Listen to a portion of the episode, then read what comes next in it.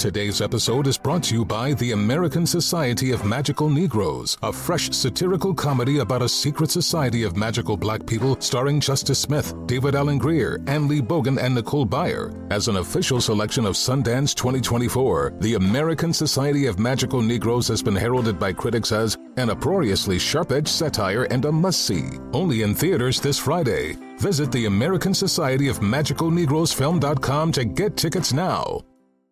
There's plenty to celebrate in March and ex-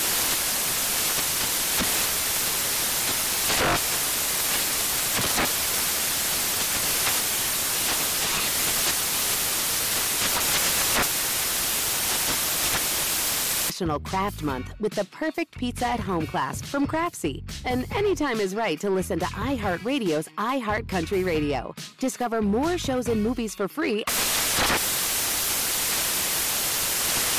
This is a transformative time for Black America. Our income is at an all time high, and the opportunity for economic empowerment is unprecedented. It's not just about dreaming anymore, it's about turning those dreams into reality by creating blueprints for generational wealth. Prudential has a remarkable history of supporting communities and institutions that have been overlooked for far too long. For instance, they've pledged a staggering $1 billion to programs, partners, and initiatives focused on historically excluded communities. Build your financial blueprint today at prudential.com slash blueprints. Tired of spills and stains on your sofa? Wash away your worries with Anabei. Anabei, the only sofa that's machine washable inside and out, where designer quality meets budget friendly prices. That's right, sofas from only $639. Anabei brings you a no risk experience with pet friendly, stain resistant, and changeable slipcovers made with performance fabric, cloud like comfort with high resilience foam, and hypoallergenic featherless down that needs no fluffing. Their steel frame ensures longevity, and you can rearrange the modular pieces anytime. And here's the cherry on top up to 60% off site wide. It's backed by a 30 day satisfaction guarantee, so if you're not absolutely in love, send it back for a full refund. No return shipping or restocking fees. Every penny back. Join the revolution of easy, clean, stylish living with up to 60% off at anabei.com. That's A N A B E I.com. Offers are subject to change and certain restrictions may apply. In this episode, we discuss mental health and self harm. If you or a loved one need help, please call the National Suicide Prevention Lifeline at 800 273 8255. And welcome to Let's Red Table That. I'm Tracy T. Rowe. And I'm Cara Pressley. How are you feeling today, Tracy? I am feeling every day amazing. You know, this episode was heavy. I mean, heavy. Heavy, heavy. Right. Listen. Whew, girl, we smiling now, but when I say it might be a few tears this episode. Oh my gosh, I cried through the whole thing. We heard from the mother and stepfather of Miss USA, Cheslie Kryst, who died in January after taking her own life.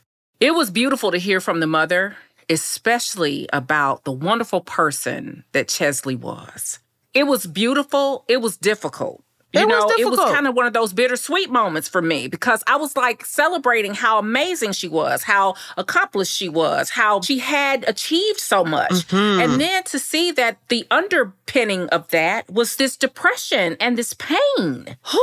And it wasn't the first suicide attempt. I mean, so many things were unpacked in this episode, the answers that we all needed, and the clarity that we all needed. It definitely had me looking at the thing a, a different way. You know, I've had my own suicidal thoughts. So Mm. I had to sit with myself and think hard and deep about some things and talk to the Lord. And I am grateful that I was able to come to a very good place. Therapy helped me a lot. I was able to find what I needed, and I just wish Cheslie could have as well. For her mother to be really clear that she had issues that were consistent, Right. that it wasn't her first attempt. Hearing that right off the bat for me, I was like, my jaw dropped.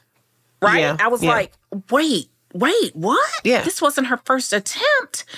And you don't hear about that. No one publicizes that, right? No one says, well, you know, this amazing, beautiful, accomplished person Mm-hmm. attempted suicide yesterday. And so maybe we need to have a conversation about that. You're so happy that the person overcame it. You just kind of move past it, right? Right. I just, oh, You know, Listen, it was a heavy episode. I mean, we it was heavy. We can't And deny I'm that part. You, for me, it wasn't like a sobbing cry, Cara, that I had through the episode. It was the silent tears streaming Yeah. cry because I thought of all the grief uh-huh, uh-huh. and the sense of loss. I mean, you think about it. This woman's life touched. She had so many ripples. Cheslie Kryst, I looked up to her. I mean, of course, I want to be a personality. I want to be on TV. And just watching her journey, she was such a great reporter. And when her mom said that she does things like, you know, well, you know, I'm I'm living, but how are you? I immediately was like, wow, who's done that for me? Like, are, are these the things we need to look for when we say check on your strong friends? Mm. I don't think it would have stood out for me if my friend said, Well, how are you? I think I would have been so happy someone asked about me. you know, I just have, Wow. Okay. hey, well, I'm this and not realizing that it was a deflection. Wow. And the way that April was so honest and transparent to share, you know, Yeah. her daughter and her loss. Thank you for being Thank vulnerable April. and sharing with us that you have had that experience of being suicidal and reaching out and getting help. And I'm grateful that you were able to get the help you needed, Cara. Mm-hmm. It's just, I had to wonder. If you had a friend, because you mentioned you were just kind of masking it, if you had had a friend that said, Hey, Cara, are you okay here? What would you have said in the midst of that? At the height of your feeling suicidal? I truly had to work through that. The problem was I had, similar to Cheslie, I pushed people away because you don't want to be a mm. burden.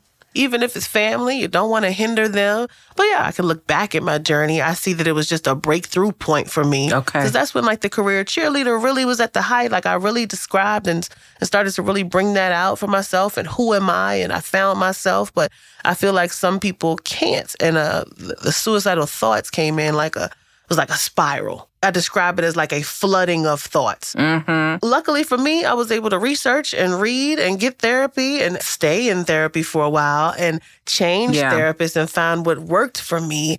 Uh, and I hope others can do the same, but it's just not that simple for everyone. I read that people don't really want to commit suicide, they want the pain to stop. And that was my exact situation. Interesting. I wanted the pain of that situation to stop, and I felt like I was helpless. Okay.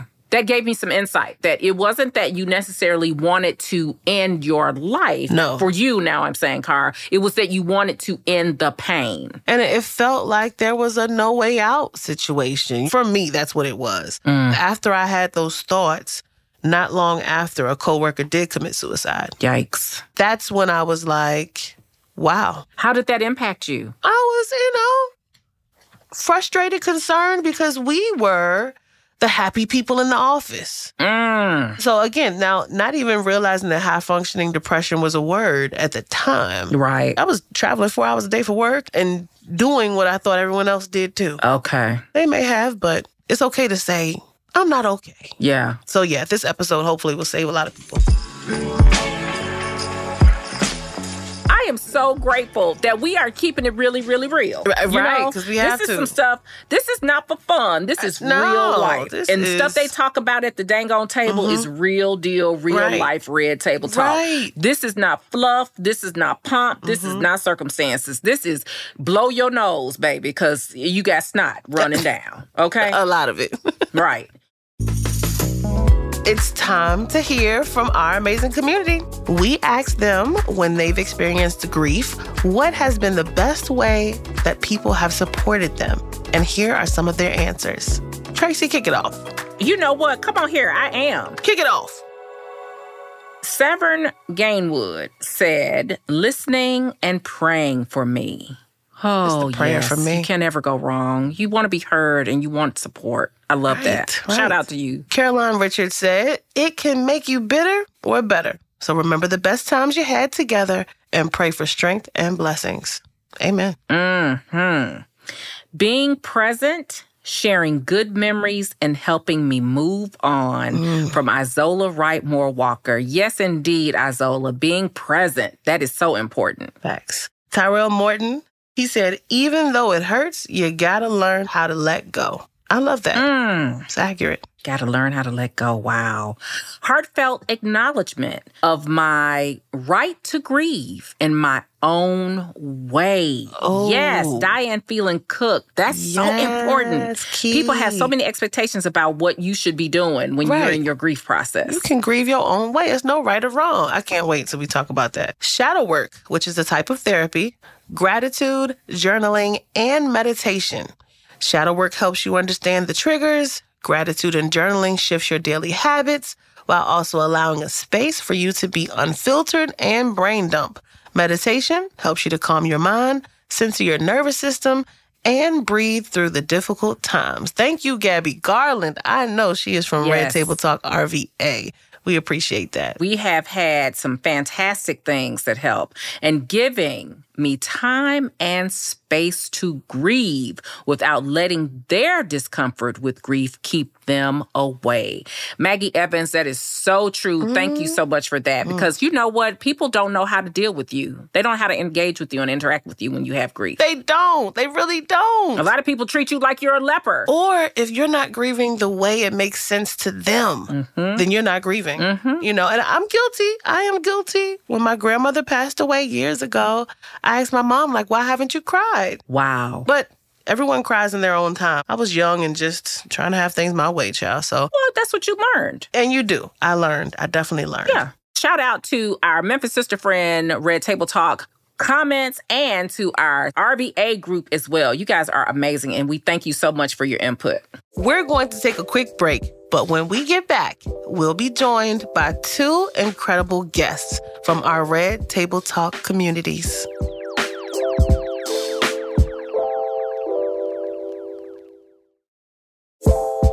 All right, everyone. Listen, we are bringing two fellow RTT community members to the virtual Red Table. Tracy, kick it off and tell us about your guest. It's my absolute pleasure to kick it off, especially with this Red Table Talk Memphis sister friend. Angie Caster is a hairstylist here in Memphis, and she's on Let's Red Table That to share about the loved ones she recently lost, including her brother and two cousins. We are so honored you are willing to share with us. Welcome, Angie. Thank you, thank you, thank you. Yes. I can't wait to get into it with you and talk to you today. I want to introduce you to a Red Table Talk RVA member, Dr. Shantell J. Chambliss. Witness the dawning of a new era in automotive luxury with a reveal unlike any other as Infiniti presents a new chapter in luxury, the premiere of the all new 2025 Infiniti QX80. Join us March 20th live from the edge at Hudson Yards in New York City, featuring an unforgettable performance by Grammy and Academy Award winning singer, songwriter, and composer, Jon Batiste. The all new Infiniti QX80 is unlike any luxury SUV you've ever seen. Smart enough to anticipate your needs, even before you do. Every line, curve, and detail was thoughtfully crafted so everything for every passenger feels just right. Don't miss it. Mark your calendars and be the first to see it March 20th at 7 p.m. Eastern, only on iHeartRadio's YouTube channel. Save the date at new-QX80.com. 2025 QX80 coming this summer. Today's episode is brought to you by the American Society of Magical Negroes, a fresh satirical comedy about a secret society of magical black people starring Justice Smith, David Alan Grier, Anne Lee Bogan, and Nicole Byer. As an official selection of Sundance 2024, the American Society of Magical Negroes has been heralded by critics as an uproariously sharp-edged satire and a must-see. Only in theaters this Friday. Visit the American Society of Magical Negroes Film.com to get tickets now.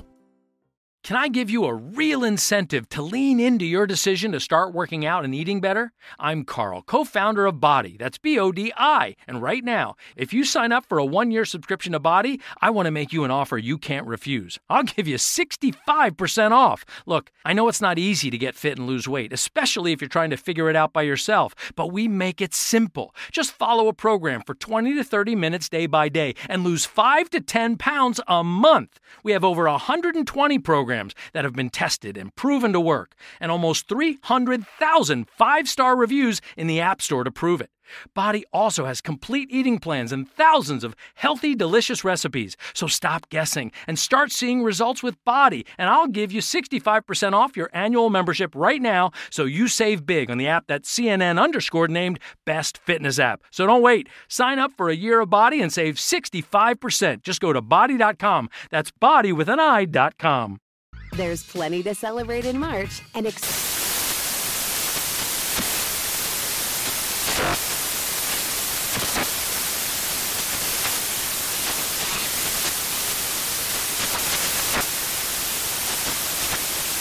National Craft Month with the perfect pizza at home class from Craftsy. And anytime is right to listen to iHeartRadio's iHeartCountry Radio. Discover more shows and movies for free. She's actually the second member of the group, and she's joining our virtual red table from right here in Richmond, Virginia. She lives with her husband and their 19 month old rainbow baby, Ryan. The grief Cheslie Kryst's mom shared over losing her daughter is something Dr. Shantell understands all too well, as she lost her son in delivery a little over six years ago. Dr. Shantell is currently co writing a book about healing, and today we're grateful you are going to share about your journey with us. So, welcome, Dr. Shantell. Thank you for having me.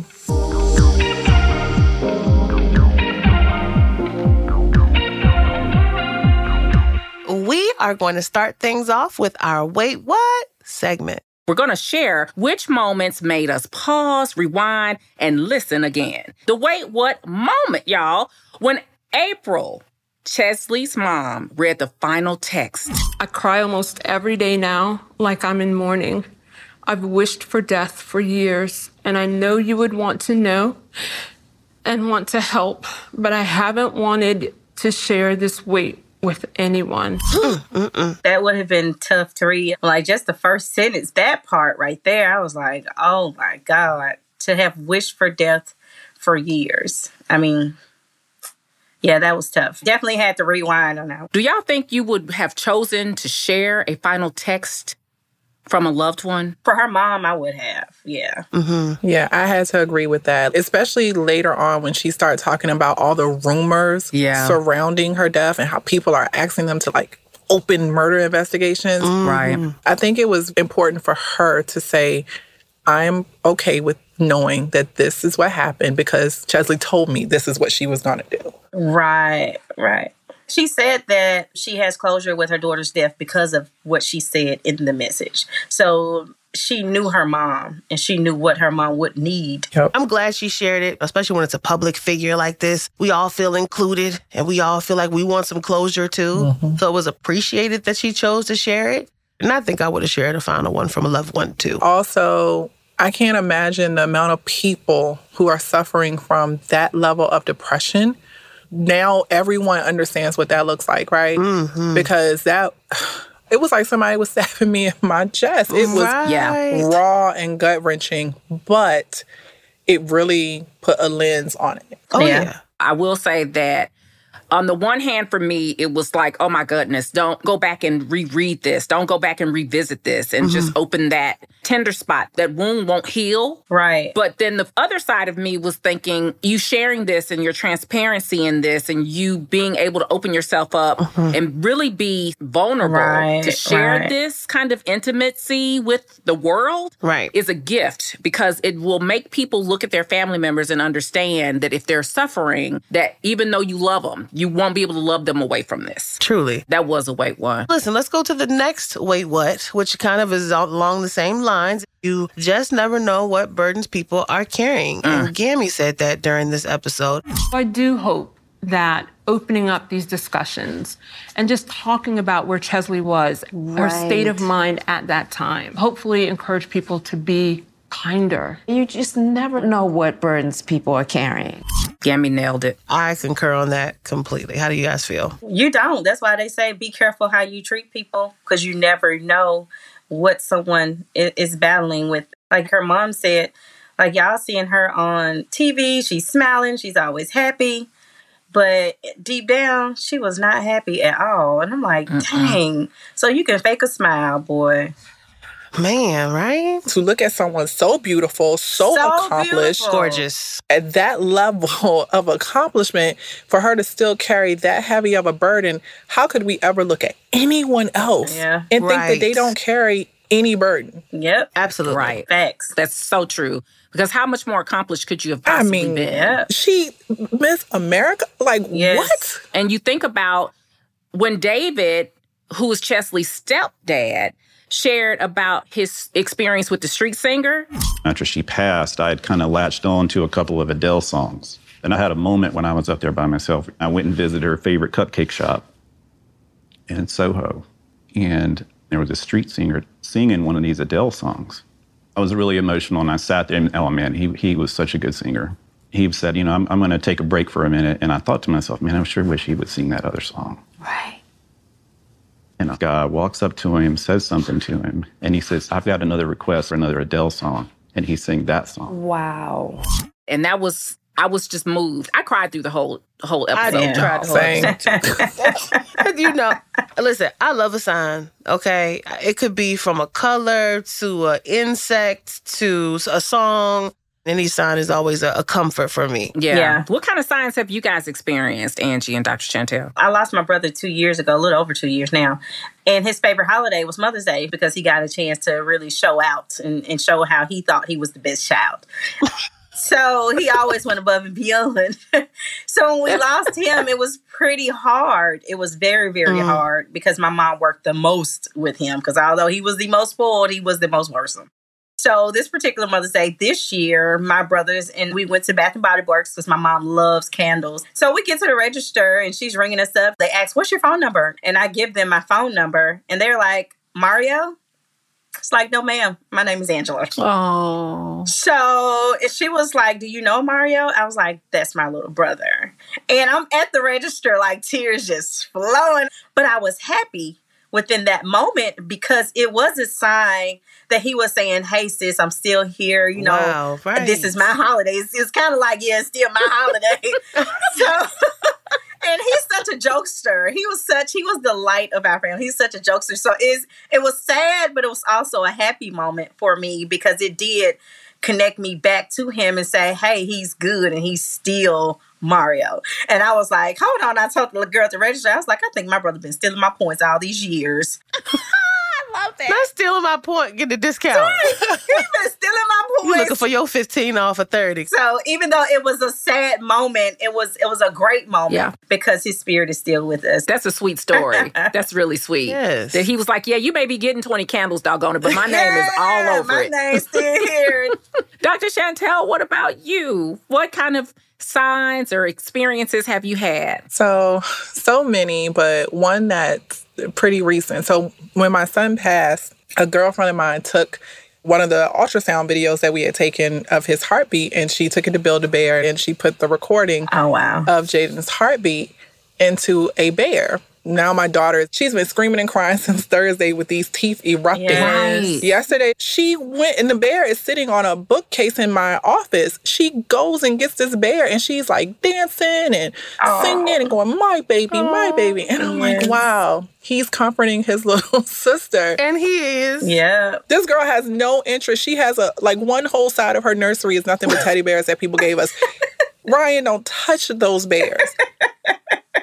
Bless is hot. Yeah. From the moment she was conceived, I have known that he is watching over her. Oh, that's awesome. She probably communicates regularly with. Oh, Yeah. girl, yes. When she's in here and she's just like randomly gibbering, I'm like, that's who she's talking Yeah. to. I just know. What they talking about? Even in the midst of the content that we're discussing, we can still find the highlights Yes. and being Yeah. able to remember and to be able to laugh and find joy in the memories. is such a gift. Such a gift. You're right. Such a gift. Taking it back to the episode is our next wait what moment. You know, when April talked about and shared that Cheslie had that high functioning depression. Depression is not always marked by someone laying in bed or unable to do things. And, you know, there are people who are high functioning who can get through the day because they wear the face. I know personally I have experienced it to just reverence myself and being strong and somewhere about uh COVID I was like, you know what? Rest sounds great. Yes. So How can you all relate? Or do you have any experiences with any high functioning depression, whether it's you or a family member? This episode resonated so deeply with me because whereas I may have never had thoughts of ending my life, I know how it feels to be accomplished and celebrated. And in the back of your mind, you're like, it's, it still wasn't enough. Man. And it doesn't light you up the way people think that it does. It's Yeah. sometimes very lonely, especially with black women, right? Because with these accomplishments comes imposter syndrome, which is a it's a side effect of this high functioning depression, right? When she was like listing all of her accomplishments, she said something that like really stuck out to me. Mm-hmm. She said that Cheslie never had any body issues. Like she was very mm-hmm. confident in her skin. But when people made fun of her age, it broke her. And it's like, wow. Yeah. Yeah. This woman who's so super confident. Right. But like these little pebbles get thrown at you and they make you question your whole existence. Yeah. And I've experienced that. High functioning depression sounds better than it is. If I could go the other way, maybe I would. Because sometimes you want to go crawl in the bed and put the covers over your head because it would be easier. Right. It is exhausting. Yeah. It is draining to function at a high level when internally it don't feel high. Listen, I just feel like women of color, black women, we are busy. We we are we trying to find our own goals and dreams. We trying to support the black men in our family. We trying to raise black men in some instances. We are at the same time dealing with grief as well, which which really brings us as to why we're all even here. To really dig into the themes of this episode, now that we've said, wait, what? We want to hear more from you. So, Dr. Shantell and Angie, about how you personally really connected with this episode. Let's kind of tap into that and talk really, let's let's go ahead and dive deep into who our guests really Mhm. are and and why you're here. How did you truly connect with the episode? What was maybe your impact point of the episode for each of you? I was on it before my brother passed. And and since he's passed, I have really been on this self-awakening journey. His passing prompted the opening of my salon. I mean, it pushed me into areas of thinking that I couldn't do it into knowing that I could do it. And for Mario to die gave you newfound pursuit of that answer. It opened up more questions to myself because for years my brother had been telling people I had a salon. He would tell his girlfriends that I had a salon so that they could come. He wanted me to do all of his girlfriends' hair. I don't have to do everyone's hair. Okay, so now wait a minute. Hold on a second. We got another wait what moment. It's the using the family for me. It's the girlfriends. Mario, okay, Baby, he was a mess. I love him, but he was a whole mess. I love it. She was like, he wanted me to do all of the girlfriends' hair. I was the sister, so I didn't agree with everybody. So he would get Yeah. the okay by sending them to get their hair done. It's like, sis, did you like her? Did, did you like her? What, what did you think about it? You her? were Did the seal of approval. Okay. Right, right. When he left here, and that was just a goal of mine. You know what? I'm getting it. And not only for him, because it was something that I really wanted. I just Mm-hmm. didn't think that I could do it. My brother left here with so many goals. Mm. He left here with so many things that he wanted to do. Mm-hmm. And how dare I take my life for granted? And I still have the opportunity to get up every morning and complete my goals and do things that I want to do and do things for my children. So I'm going to continue to reach and do what I can until God calls me home. Yeah. Well, come on. It's so interesting to me too, Angie, that you have positioned it in the way that you say. You didn't say how he died, but you use different ways to say that you lost him, he's left us.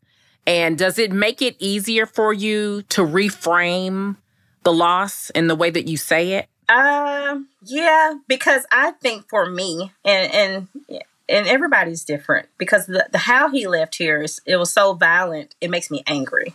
So in order for me to heal, I had to figure out how can I do this and not let my kids see it, not let my sons, you know, not let them see me fall so deep. So that's why I try to stay on the positive end of it because i if I did think about that part, I would be angry. Shantell, let me ask you, you know, and I mean, I, I love that you're both here today because it's like two completely different perspectives. And from what I'm hearing, it's like the loss of of someone by the hands of someone else. Right. Yeah. Our brother was killed. Right. And then just the loss of someone just through natural means. Shantell, do you want to share more about your experience and, and Jaden and what that means? Because how was the experience truly for you? I don't think I've ever really heard you share, and uh, you know, hopefully, maybe you want to share today. Honestly, like losing a child the way we lost Jaden so unexpectedly, um, so drawn out. I think that is a huge part of my husband's and I trauma is that we knew he wouldn't survive, but it took almost 60 hours for it to happen. And all we could do was lay, like, mm-hmm. literally, they had me almost strapped to a bed, right? And so I will say, because society minimized the way my son died, we began to minimize. Mm. Like maybe we shouldn't be grieving so hard. Mm. Maybe we shouldn't still be so sad. My favorite was, well, y'all can have another baby. Oh. Go into a delivery room to deliver a child and don't bring it home and watch how you feel when someone says, oh, just have another one. It's not a freaking sandwich, right? Right. If you right. drop your sandwich, girl, go in there and make another sandwich.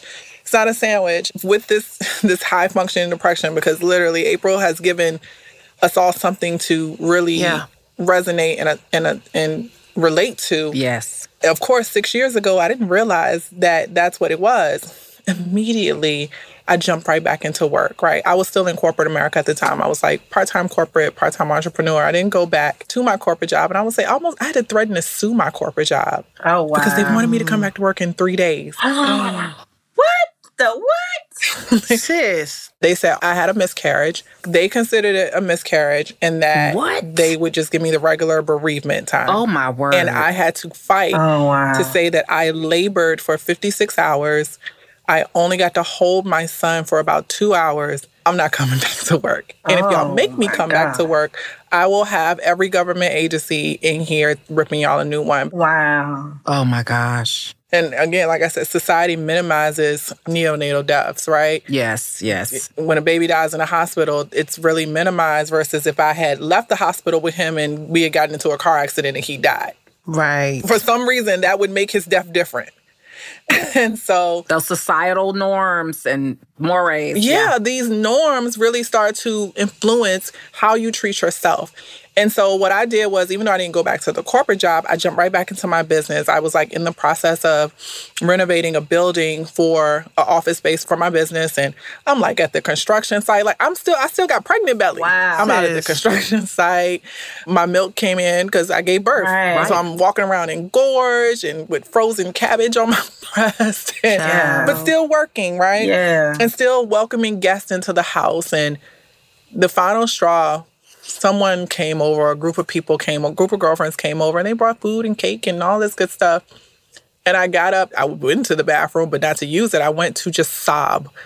And my husband came and found me. Mm. And he was like, We're not doing this. Right. We're not doing this. And so that was the last of the visitors. Right. We went away to really take some time to just cry. Yeah, just process what happened. To just yeah. lay and to wallow. We don't believe that we are allowed to wallow. Right. I am allowed to wallow. I am allowed to cry. I'm allowed to stomp and kick and have a temper tantrum. And we, especially black women, yes, don't believe we're supposed to do that. And so it's mm-hmm. that that was the first, I want to say, couple of weeks was really a balancing act of trying to manage how I really felt versus how I thought people thought I should feel. Okay. Oh, yeah. Yeah. Were you in a position where you felt like if I just keep going and have some sense of normalcy and just get things done, I'll make it through this? Or were you just pushing through so you wouldn't have to think about what you had gone through? Funny you asked that, Tracy. I think a lot of people who saw me, even Cara, because she knows me, probably thought I was pushing through to not have to deal with it. When really I was pushing through because I was ashamed. Mm, I was ashamed on so many levels. I suffer from a few things that cause infertility. My son and my daughter was conceived through IVF. And so there's a level of shame that comes wow. with that, of needing okay. assistance to get pregnant, right? And then there was this level of shame that, wow, I got pregnant. I couldn't bring my baby home. And so there was all this shame associated with it. So I almost kept going so people could go, She's still so accomplished. She's still getting stuff done. Successful. Mm. She's still taking care of business. So that no one could say, Lord, girl can't even have a baby right. Oh, right? My it was, goodness. It was shame that kept me going. It wasn't trying not to think about it because we are 10 days away from my son's sixth birthday. It doesn't go away. If there's not a day that goes by that I don't think about it, right? So it was never an attempt to not think about it. It was really to make sure that people didn't focus in on what yes. I failed at I wanted them to say, "Oh, Shantell's still getting it done. She's still doing it." Oh, yeah. It really, it really was a deep, deep shame, and it's why when I watched this episode, the pain in my chest, mm. because I think about Cheslie, and I'm like, this this girl was suffering all these years and that's why she kept accomplishing and accomplishing Right. and accomplishing and Mhm, accomplishing because she mhm. never wanted anyone to see Right. her Yeah. inability to be able to manage her emotions her inability to be able to function quote unquote normally right Right. so let me just keep accomplishing stuff so that nobody ever sees this No one ever has to look beyond the accomplishment to see the pain and suffering. And the reality, there is no wrong way to do this thing. Okay. Whether it's life, career, raising kids, having kids, there's no wrong way. Like our journeys are so individualistic, just so unique. If we really did normalize that more, which is why I'm so glad you're both here to share your stories, more people would be set free. I know this episode set me free as well. Like you all said, we all looking up high functioning depression and just trying to understand another person's journey. It's just not black and white. It's not black and white. And you know, to Cheslie's mom's initial point, it wasn't the first attempt. Right. Mm-hmm, mm-hmm. Yeah. For her mom to say that so definitively and to share that so openly and freely with us was also a way for her to be very transparent and clear that there was no murder investigation required. Here's what it really is, especially for people in the community of people of color. Hello, let's wake up and see that this is a real issue and we need to acknowledge it and address it. uh in corporate America too. Like she has like I am so I am upset over here. Like I don't know what it is that need to just sum things up with a statement. You know, she had a miscarriage. But like you said, it was 60 hours. 60 hours of unmedicated labor. I'm, I'm gonna go further. Wasn't 60 hours. Was several months. Right. You know, th- this was Yeah. stop. This is my Yeah. life. You know what I mean? Well, I mean, here's the thing, Cara. The reality is that as long as old white men regulate and create policy That part. who don't have to bear children, deliver children, give birth, go through a gestation period, or have milk come in and have engorged breast and walk Mhm. around with a, a, a period pad on that's going Mhm. from the front to the back, they don't care. They don't know. Well, let's be honest too, though. When it comes to grief, especially in the black community, I don't see any men. We typing up the program, we organizing the paperwork. You know what I mean? What you mean? In No, my family, at least, just talking about the whole grief process. You know, not only did you both go through it, as my family is, we're very in- involved in the funeral process. You know, I got to gather cards, read the cards, put together the obituary, put together the ceremony. Mm. Like, so what I mean is, men who are making these policies and rules, they're not involved in the in between parts anyway. So not only do you not understand childbirth, do you understand grief? Do you understand that family? Because they're, you know, they're they're high functioning depression too. Yes, mm-hmm. a lot of men are. Yeah. Well, yeah. Oh, absolutely. Cara, I want to understand. So tell me more about what you what you're saying. And the reason the I'm asking- emotional piece. Okay. Like the emotional grief is not just crying. You know what I mean? Like as, as we all are aware, when somebody passes away, like especially if they are close to you, it's the hardest seven days of your life. It's not just the funeral you got to get through. It's the planning leading up to it. And that's what I'm saying for people to dismiss it in one phrase as sure. Oh, she had a miscarriage. Oh, she lost her brother. As if this is something I can quickly tumble and get over. That's not how it works. Okay. I get that part. I was, There's a missed sensitivity. I wasn't clear about the male part in the grief Oh, okay. process. That's why I was saying, tell me more about what you mean about that. you know, how do families work? I know with my family, when someone passes away, the females come together. Whatever females at the head of whatever piece of that family is, they handling all paperwork. Like they, I just don't. I see. I don't know where the men at. Honestly, when I'm thinking about it, at the head of the table, I guess. You know, not to minimize the male's role, but as women, we're just not allowed to grieve and still have to execute certain things at the same time. That opens up a good question. I'm glad you shared that. So, so, Dr. Shantell, since you and your husband both had this pregnancy and both had this experience of the delivery and the loss, how was his experience? It was minimized. It still is. Mm. And to be honest, and I'll tell anybody this, I often think my husband grieved harder and longer and deeper than I did. Honestly, like just to piggyback off what Cara just said, the actual event of death, the women take care of everything, right?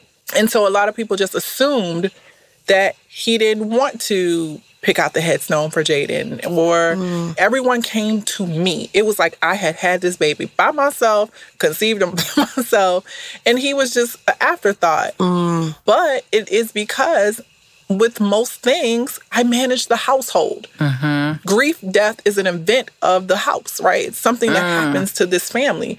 And so, because we manage the family unit, a lot of times we tend to not check on our men. Mm-hmm. My husband's had to have therapy. We've had to have couples therapy. Jesse's experience was something I had never witnessed before. When the doctor came into the room to tell us that there was only about a 10% chance that Jaden would survive, at that point we had been together like 12 years. I had never seen him so hurt. I had never seen mm. him cry that way. And it was jarring for me. And then he felt the need to apologize to me because he wasn't strong. I'm sorry, I'm sorry, I'll keep crying. Oh my word. Mm. That's society. You go back to those societal norms. Those are the societal norms. And again, it was that shame when my best friend and my mom came. Like they said the nurses were outside talking about him, about how bad he was crying. Right? What? Because he was like passed out in the floor, like almost had to give of him course. smelling salts, right? Yeah. Of course. And then if yes. he wasn't affected, they would say he was cold and uncaring. And exactly. so there's no way for him to to Jesse couldn't win. It was a no-win situation. That's why it's like, babe, feel how you want to feel. And then again, his grief was minimized because he has other children. Mm. He has children from previous relationships. But you have other children. What does that mm. mean? Mm. I, the audacity. But you know, Cheslie's mom said something about that, about how like she was bleeding, but she had to hurry up and like be mommy. Feeling the way I felt and watching my children yeah. hurt. It's almost like I'm bleeding, but I need to do triage with my children. Right, they yeah. still need their mommy, but right. mommy is hurting. She did. Mm-hmm. That happens so much.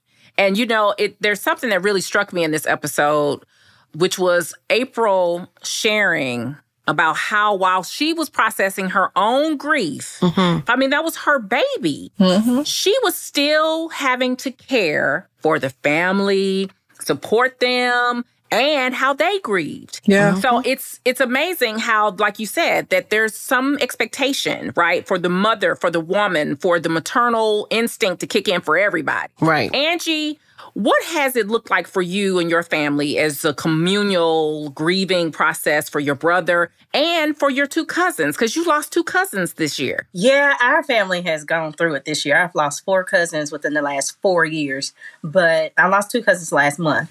And for my family, I'm so sorry for your loss, first of all. Thank you. When I first heard about the initial first cousin, and it was almost identical to my brother. Mm. And the idea that we hadn't finished grieving, although he's been gone for a little over two years, but it's right. You know, I just don't know when that grieving will end. It's getting better. It's it's lighter. I can see his laughter. I've chosen to think about beauty mm-hmm. of his personality mm-hmm. than the sadness of how he left here. So I hadn't finished grieving mm-hmm. before I heard about the first cousin. Mm. And it was just kind of like I was numb. Mm. And people in the family was just kind of like, oh, Angela's not responding. I didn't know what to do. I was just kind of like, oh my God, we're here again. No. I'm just now getting to a point of mental clarity with my brother. Yeah. Right. And here we are again. The way that I'm dealing with grief now, because what I've learned with how I dealt with grief with my brother, I've learned to look at it from an opposite perspective. And so the family was kind of looking at it still like devastation. We need to go, you know, hunt for these people. And it's like, I've learned a different way to grieve, y'all. Mm-hmm. So for the family, it was kind of at war a little bit at first oh, because wow. they feel like I was mm. being, you know, callous. Oh, we was all doing this for your brother when he passed. Right. But I've learned a different way to grieve. To this day, I still have some cousins that give me the side eye. Wow. But I love them. I wasn't willing to let anyone, not even family, take me mm-hmm. back. You either come with me. I'm not going to mm-hmm. come down there. I'll right. be here when you need me. I worked too hard to get to where I was, and, and and, I still just the thoughts of losing them now.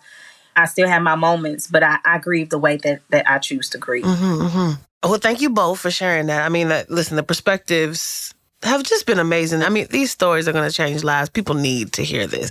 I'm constantly talking to my son about a lot of things. And mental health is a big one. He's had his own issues while he's growing up, but now that he's a young adult, And listening to Cheslie and, and, and like as we tapped into those accomplishments, I'm realizing I need to talk to him more about his mental health and that connection of just because it looks like a failure, just because it looks unsuccessful, doesn't mean you are. Doesn't mean that you have to sit there with that pain. There are things that you can do. Are you guys having those types of conversations with friends and family as far as mental health and just grief in general? What I've been trying to do, probably not having as many in depth conversations as we need to. Mm. But what I've done now is when I call a friend or message a friend, before I go into what's going on with me, the first thing I do is, do you have space for this? What I realize when I ask that now, people are very honest about do they have space and what's going on. and so I think no one ever expects to be asked that. We're also used to picking up the phone and somebody going, blah, blah, blah, blah, I need this. And so before I even start, I'm like, hey, do you have space?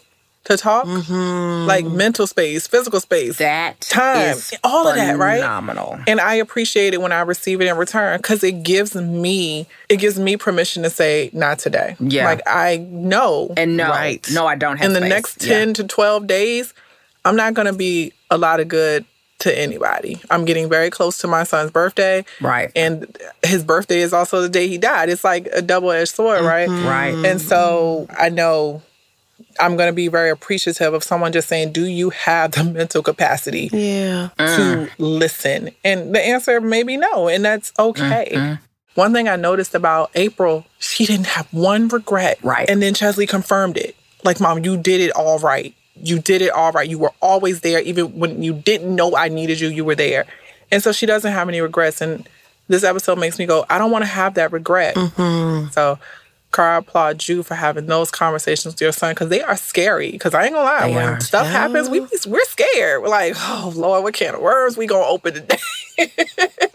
and then we dealing with our own stuff, but definitely want to have more conversations with our children about this. Mhm, That's good. Angie, you have three boys. What are y'all talking about with mental health? We definitely are on that topic a lot because I have learned so much. It's my duty to make sure that I'm not just making sure I heal. Because when we lost my brother, you know, that was their favorite uncle.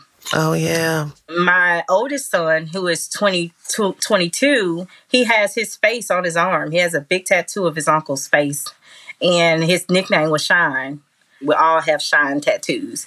Having that conversation with them was a must um, because they are boys. What we've had to experience with our young men within the world, I had to have that conversation with them and letting them know that it's okay to be emotional because we teach our boys that it's not okay to be emotional. There's so many things that you both have said that resonate with me and this episode. Mm-hmm. And mm-hmm. the fact that your family, Angie, has tattoos of Shine. And your oldest son has the tattoo of his uncle, and it was their favorite uncle, and they have memories that you guys literally have on your body so you won't forget. April shared that she feared forgetting the aspect of her daughter, you know, the things that were special to her, and as time passes, that they may fade. But Jada said something really impactful. When I was a young woman in my early 20s, I lost a very close girlfriend, similarly, the way that you lost mm. your daughter. I will say that the memories may not stay burned in your mind, but the thing that never leaves is the love. Has that been your experience, Angie? Yes, it has. Oh, friend. Tears are good. Tears are good. that was one of the things that I, when I first started grieving and just learning how to deal with it, I didn't want to forget him. I didn't want to forget him because time was going on. And I remember the first time I forgot, it was the second anniversary of his death. And I almost forgot the date. And I was like, oh my God. I almost let that date get past me. And I was so hard on myself. Luckily, the spirit brought it to me. It came to me just in time because if I had missed it, I really would have been feeling some type of way. But those things, you know, my tattoo and and my boys, those are things that help me. I think about his crazy personality, what some of the goals that we had planned to do together because he was supposed to be my maintenance man for the salon. You know, I didn't have to mm-hmm. worry about mm-hmm. painting no walls because he was supposed to be doing that. Right. Thinking about those kind of things and kind of taking it that way to where I know now, even if I did forget the date, even if I did forget his birthday, I look at things from a spiritual standpoint now, and his date is gone. He has a new date now. He has a spiritual date with God now. So it's okay if I may have missed you know those days because I celebrate him every day. And just just like with any holiday we celebrate Mother's Day. It's not just for Mother's Day. We celebrate Mother's every day. We celebrate each other every day. So it's okay if I forget a birthday or his death date because I celebrate him every day. Come on. It's maintaining the connection and you're talking to him in spirit. Yes. I love that. That's beautiful. Dr. Shantell April and David shared about how grief can reappear suddenly and sometimes because of different triggers I know you even have the whole this end of the rainbow, which is beautiful. And I know you help other people in their journey. But I know triggers, uh, you know, are part of it. Where do you consider yourself to be now on your grief journey? Some days I feel like it's still day one. Mm. And then sometimes I feel so far removed, especially now that my daughter is here, right? And she's literally when I lay eyes on her, I realized why they call them rainbow babies. Joy that you thought could never, ever return to your heart, they bring back, right? Mm-hmm. And she looks just like her big brother. They both look like my husband. she looks just like her big brother. Right. And so it's a very weird space. Like, there are days when I'm so happy that I didn't know I could be this happy because this baby just is like so amazing and then there are days where I'm so grief stricken that I don't even feel like I deserve her because Jaden should be here and they should be together. The triggers come from the weirdest places. When I found out I was pregnant, I was so overjoyed. We went through eight rounds of failed in vitro between Jaden and Ryan, right? And none of those were really triggering. But the first trigger, once I was pregnant with Ryan, was a family member who attended Jaden's funeral asked me, was I gonna name the new baby Jaden? mm. And I lost it. I lost it. It was like my body transported back to that hospital room on day one. I lost it, and I I didn't get it back for a while. Right? Understood. And so it's those little triggers or like little things like I I can barely remember names some days. but put me in a room with kids and I can tell you which boys are the exact age my son would be right now. Mm. I can look at a kid and be like, he's about to be six, isn't he? Right. or a few weeks after I had Jaden, I was in the grocery store and a girl was there with a, a newborn. And I was like, when was he born? And before she could finish it, I said, around about June 13th. And she was like, yeah because that's exactly the size my son should wow. be. Like I have this keen oh, sense. Wow. Those are the triggers now. It's like the what ifs. They are so intertwined with all this immense joy that Ryan brings, mm-hmm. but it's mm-hmm. still there. And people really think that rainbow babies erase what came before. Mm. mm. Jaden was still born. Right. Every failed round of in vitro is essentially a miscarriage. Those eight failed pregnancies still travel with us even though she brings this immense joy, there's an immense amount of grief that preceded her mm. that is still here. And so it's literally, I live a daily balancing act. And that's where I'm at now. Just know that I am sending you amazing amounts of love and energy and light.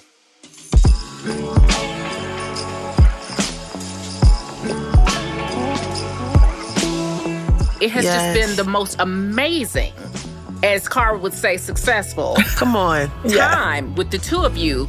Dr. Chambliss and Angie, thank you so very yes. much for spending time with us. You're welcome. This episode was just, it was hard, it was heavy, mm-hmm. but it was so needed and necessary, right? Yes. It was just a gift yes. to all of us. And right. I just appreciate Jada and Gammy and Willow being in a place where they could give us this opportunity to see the vulnerability and see that there's an opportunity, even in the midst of pain and sorrow and grief, that we can learn and still grow.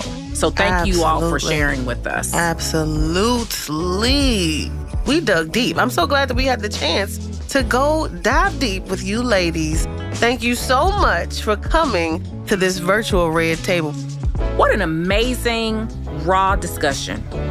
Like, Powerful. So grateful to our guests for openly sharing because they were amazing. Mm-hmm. We're going to take a short break right now. And when we return, we'll share our top five takeaways from this episode. Witness the dawning of a new era in automotive luxury with a reveal unlike any other as Infiniti presents a new chapter in luxury, the premiere of the all new 2025 Infiniti QX80. Join us March 20th live from the edge at Hudson Yards in New York City, featuring an unforgettable performance by Grammy and Academy Award winning singer, songwriter, and composer, Jon Batiste. The all new Infiniti QX80 is unlike any luxury SUV you've ever seen. Smart enough to anticipate your needs even before you do. Every line, curve, and detail was thoughtfully crafted so everything for every passenger feels just right. Don't miss it. Mark your calendars and be the first to see it March 20th at 7 p.m. Eastern, only on iHeartRadio's YouTube channel. Save the date at new-QX80.com. 2025 QX80 coming this summer. Today's episode is brought to you by the American Society of Magical Negroes, a fresh satirical comedy about a secret society of magical black people starring Justice Smith, David Alan Grier, Anne Lee Bogan, and Nicole Byer. As an official selection of Sundance 2024, the American Society of Magical Negroes has been heralded by critics as an uproariously sharp-edged satire and a must-see. Only in theaters this Friday. Visit the American Society of Magical Negroes Film.com to get tickets now. Can I give you a real incentive to lean into your decision to start working out and eating better? I'm Carl, co founder of Bodi. That's B O D I. And right now, if you sign up for a one year subscription to Bodi, I want to make you an offer you can't refuse. I'll give you 65% off. Look, I know it's not easy to get fit and lose weight, especially if you're trying to figure it out by yourself, but we make it simple. Just follow a program for 20 to 30 minutes day by day and lose 5 to 10 pounds a month. We have over 120 programs that have been tested and proven to work, and almost 300,000 five star reviews in the App Store to prove it. Bodi also has complete eating plans and thousands of healthy, delicious recipes. So stop guessing and start seeing results with Bodi. And I'll give you 65% off your annual membership right now so you save big on the app that CNN underscored named Best Fitness App. So don't wait. Sign up for a year of Bodi and save 65%. Just go to bodi.com. That's body with an I.com. There's plenty to celebrate in March and ex-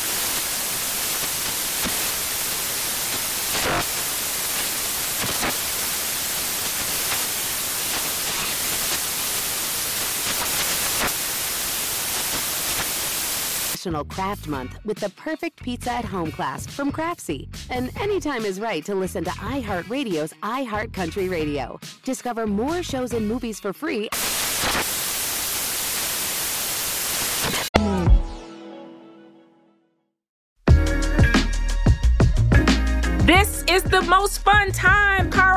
Ready? Drum roll, please. I'm ready. Like SpongeBob. Let's go. I love it. Tracy and Cara's top five thoughts. Listen, y'all know this is the part of the show where we speed through five thoughts slash takeaways from the episode. Let's kick it off with number five, Tracy. Number five, you can't always see external proof of internal struggles. Oh, that's a deep one. Let's get to number four. Everyone's grief can look different. Listen, we talked about that with our guests. honor where people are. And you know what I have learned to say, Cara, When someone is in the midst of grief, I just say, honor how you feel and honor where you are. Mm, right. You know? Number three. Check in on your strong friends. Mm. We're all taught to wear masks. You really just never know when someone is experiencing high functioning depression. This is new for us. This is new. And, and I'm going to actually make a task to actually dive in a little bit, not be invasive, but mm-hmm. normally I'll say, you know, mm-hmm. you good? And people will say, yeah, and they mm-hmm. kind of keep going. I'm going to just ask again. And I want to annoy you. I want to make it weird. I want to tell you I love you too. Yeah. Because we just got to ask before it's too late. Right. Listen, I used to lie to people all the time. And that, you know, successful, that actually came out closer to my time with the whole suicidal thing because I was lying, saying I was fine. Wow. So I started to say I'm feeling successful because success looks different every day. So that's Okay. where that definitely came from. Yeah. Number two, even if it's a loved one who is struggling, it doesn't mean that you've done something wrong. Cheslie's mm, text to her mm. mom said, You've done nothing wrong and you've done everything right. I think that was probably the biggest piece of closure she knew her mother needed. So that was beautiful. She took her captive heart Mm-hmm. and released it. Yes, yes. There was no room for doubt. Right. She had it in writing. It was something she could see and read, and now she can keep. That was hard, though. That was definitely a number two. I agree. And number one, Cara, you don't have to hold on to grief to remember those you love. That part. That's it. That's the one. I mean, that's the truth. You don't have, you can hold on to the memories. Thank you for our guests because they gave us some great memories about their loved ones that they have lost. And I'm so glad that they were able to hold on to those memories because some people Yeah. may let it go or choose to feel like they can't focus on the happy things because it's not a happy time anymore. And that's not true. We want to know how you're feeling about this new season of Red Table Talk. We are open to talk about just about anything with you all. So uh-huh. send in your questions so we can talk about them right here at our virtual Red Table at Let's Red Table That at redtabletalk.com. Thank you so much for listening. Cara and I are grateful to you, and we want to make sure that you subscribe on iHeartRadio app and please rate this podcast on Apple Podcasts. We need a five. We'll be back next week for another episode of Let's Red Table That. A big thank you to our executive producers, Jada Pinkett Smith, Ellen Rakieten, and Fallon Jethroe. And thank you to our producer, Kyla Carneiro, and our associate producers, Mara Della Rosa and Yolanda Chow. And finally, thank you to our sound engineers, Calvin Bailiff and Devin Donahue. We love you guys. Thank you. Infiniti presents a new chapter in luxury, the premiere of the all new 2025 Infiniti QX80, live March 20th from the edge at Hudson Yards in New York City, featuring a performance by Jon Batiste. The all new 2025 Infiniti QX80 is an SUV designed to help every passenger feel just right. Be the first to see it March 20th at 7 p.m. Eastern, only on iHeartRadio's YouTube channel. Save the date at new-QX80.com. Don't miss it. 2025 QX80 coming this summer. Today's episode is brought to you by the American Society of Magical Negroes, a fresh satirical comedy about a secret society of magical black people starring Justice Smith, David Alan Grier, Ann Lee Bogan, and Nicole Byer. As an official selection of Sundance 2024, the American Society of Magical Negroes has been heralded by critics as an uproariously sharp-edged satire and a must-see. Only in theaters this Friday. Visit the American Society of Magical Negroes Film.com to get tickets now. There's plenty to celebrate in March and ex-